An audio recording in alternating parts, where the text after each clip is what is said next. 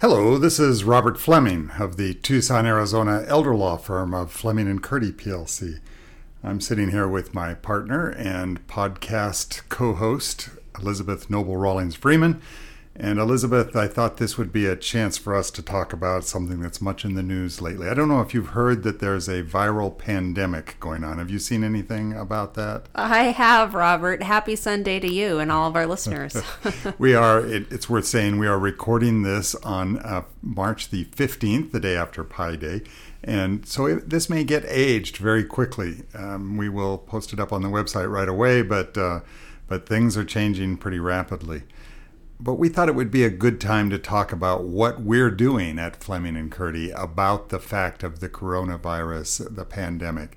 So, Elizabeth, um, what are the issues? What what do we have to face as a law firm? Gosh, the, it's a good question, Robert. A little bit hard to know where to begin. I think the first thing to say is our number one goal is to continue to keep our staff, the clients, and the families that we serve safe and be mindful of people's safety.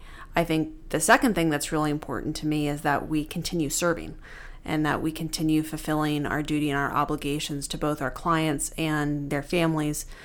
We have so much that we do in our office that relates to face to face meetings, whether it's estate planning, whether it's going to court.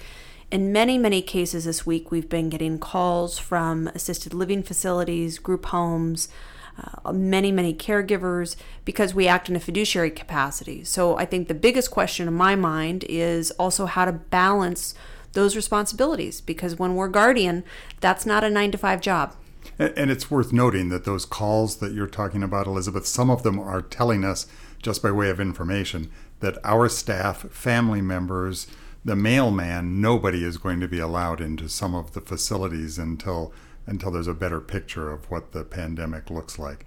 So we are no we are not exempted from those restrictions that a lot of people are experiencing. But but as you know, we're we still have responsibility for some folks who are in those facilities and we can't just shut down. We need to be able to pay their bills and and deal with uh, care issues. And if, God forbid, the coronavirus becomes prevalent, we're going to have some some medical issues to address for those folks. So we have to keep going. That's right, Robert. In fact, actually, tomorrow morning at 10 a.m., I'm getting ready to do some discharge planning for a woman who's been at the hospital and now in rehab and getting ready to go home. So life continues. I would say that it's a very hard operation we have here at Fleming and Curti to just tell everybody to work from home. There are many wonderful law firms that have been able to devise plans for their staff to all work remotely, but because of the work that we do, we're not able to do that at this time. And so I think one of my bigger goals for this week is to try and figure out what we need to do to address safety issues in our office. You have developed a wonderful sanitizer, Robert. It is a homemade brew that I quite like. I, uh, of course, went out to try to buy some, figuring that was the right way to do it. And that is not a choice in the current environment. So I've mixed up my own, and the secret ingredient is actually drinkable, but please don't. well, one thing that I have to say, as somebody who's 36 and um, I've seen some things in my 36 years, but not what you've seen in your six plus decades, Robert. I've been wondering are you feeling stressed or nervous about the pandemic? I, I'm not quite stressed or nervous myself, but you're somebody I really look to for leadership. How are you feeling about the pulse and um, the day to day? Well, that's a really good question, Elizabeth, and thanks for asking. Uh, I, and I don't, I, I, don't mind people knowing I'm 67, so um, I am squarely in that uh, the demographic that is supposed to watch out for the pandemic. I'm not particularly concerned myself if I get the, the flu myself, the, the uh, COVID virus. It's not really flu. Uh, I expect that I'll probably be pretty sick, and uh, but I'll I'll live through it. Uh, but I do have a 93 year old mother who lives in an assisted living facility here in Tucson, and I'm pretty anxious about her future as the as the pandemic spreads. So that's a reality that we deal with in our practice. We have not just people we're responsible for, not just clients we care about, but also family that's involved. and so we're trying to strike the right balance. It's it's a challenge, no doubt about it. And in terms of the week ahead, Robert, is there a source, maybe the website or newsletter or some kind of posting that we might make if we needed to update our clients and their families? Have you started thinking about those outward communications? We do have uh, last week's newsletter article was about not so much what a law office is doing about the coronavirus, but but what uh, what you out there in the public might do uh, as as a uh, an elder law practice. The things we worry about for you, whether your documents are in order, whether you have them in the right place, where the pe- whether the people who know uh, who, who, are supposed to act know that they are the ones who are supposed to act and where to find the documents. And all of that is of course worst case scenario if you're unable to communicate or if you have to have someone go out into the community and do things for you because you are bedridden or homebound. Uh, so we're anxious that people make sure they have done all those things this week, our newsletter article will be more about what we are doing in our office, about our hand sanitizer, about about regular hand washing, about uh, swabbing down surfaces that the public comes in contact with, with a weak bleach solution, which is what the um, the CDC recommends that people do. We are doing all of those things. Here's some really good news. We just moved into this new office space and we didn't know there was a pandemic coming, but if we had known, it, we would have devised office space that looks just like this. Yes, there's plenty of room for everybody. They're pretty spread out. It's nice that our lobby area is larger and we actually have all this new furniture that's quite a bit easier to sanitize and clean. I think that when we have people come in, if you do have an appointment or if you have concerns about coming in, we, we really would like a call and I'll tell you something, Robert, I have a fully charged headset for all of the conference calls that I'm anticipating this week. And I'm really hoping that people continue to call or email questions.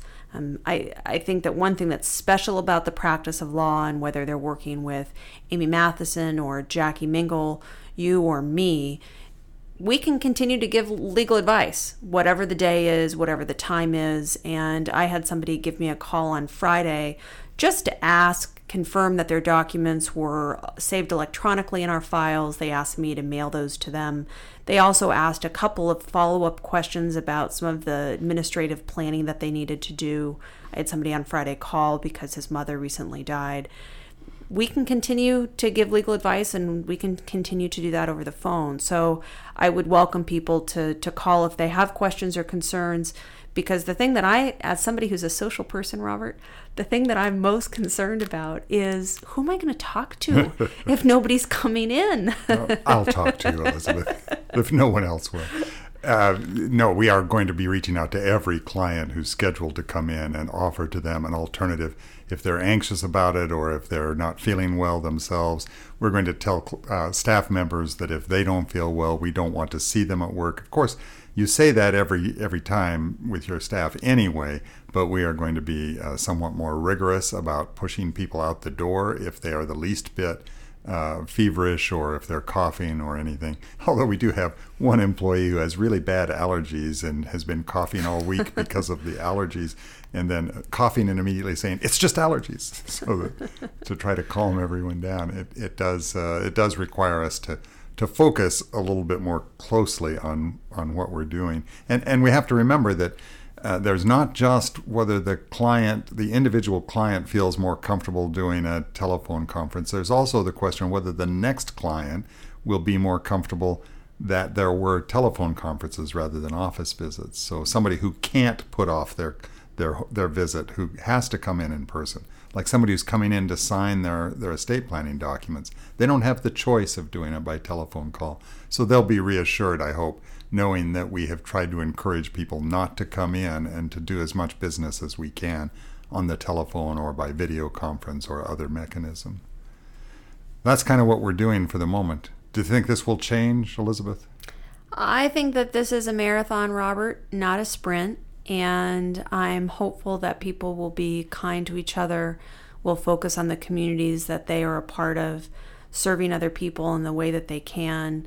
I had a, a friend actually just the other day ask me and my husband if we needed anything from the store, and you know, I really appreciated that. So I hope out of this experience we can all take take a moment and reflect on the ways that we're able to support the people around us. Um, I myself have not been going to Costco or some of these larger stores, partially because I've got some things at home and I'm okay eating some uh, Cheerios and uh, canned soup. But I know that others really need more help than we do. So I'm hoping that people listening today will also be mindful of that. We, uh, we feel like we need to say we don't have anyone among our staff, among our client base, among our contacts, we know of no one who has tested positive who has been symptomatic with the coronavirus yet. Uh, there are very few cases in Pima County. We understand fully that there are probably more cases than have been reported, and that it's coming, and that our purpose is not just to avoid getting it or, or transmitting it, it's also to delay the development of the virus as much as possible, and that that is for the benefit of our clientele. We get that, and we're going to do what we can to to uh, participate in that effort. We just have a hard time actually closing the doors. We're going to do everything short of that that we can in order to minimize the risk. And there you have it. We will keep people posted if we change, if we do close, if we have an actual incidence of coronavirus in our staff or, uh, or among our, our client base, we will reconsider all of these decisions. Uh, I like your analogy. It is a marathon, not a sprint. We're in it for the long haul, and we hope you are too. So, everybody, please stay tuned. Please stay wise. Please stay healthy. Please stay calm. Please stay calm. That's such good advice. We will help you be calm, we hope. This is Robert Fleming. I've been talking with Elizabeth Noble Rawlings Freeman, my partner and partner in podcasts. Uh, I almost said crime, but hey, there's nothing criminal about this. Join us next time for Elder Law Issues. We'll talk with you then.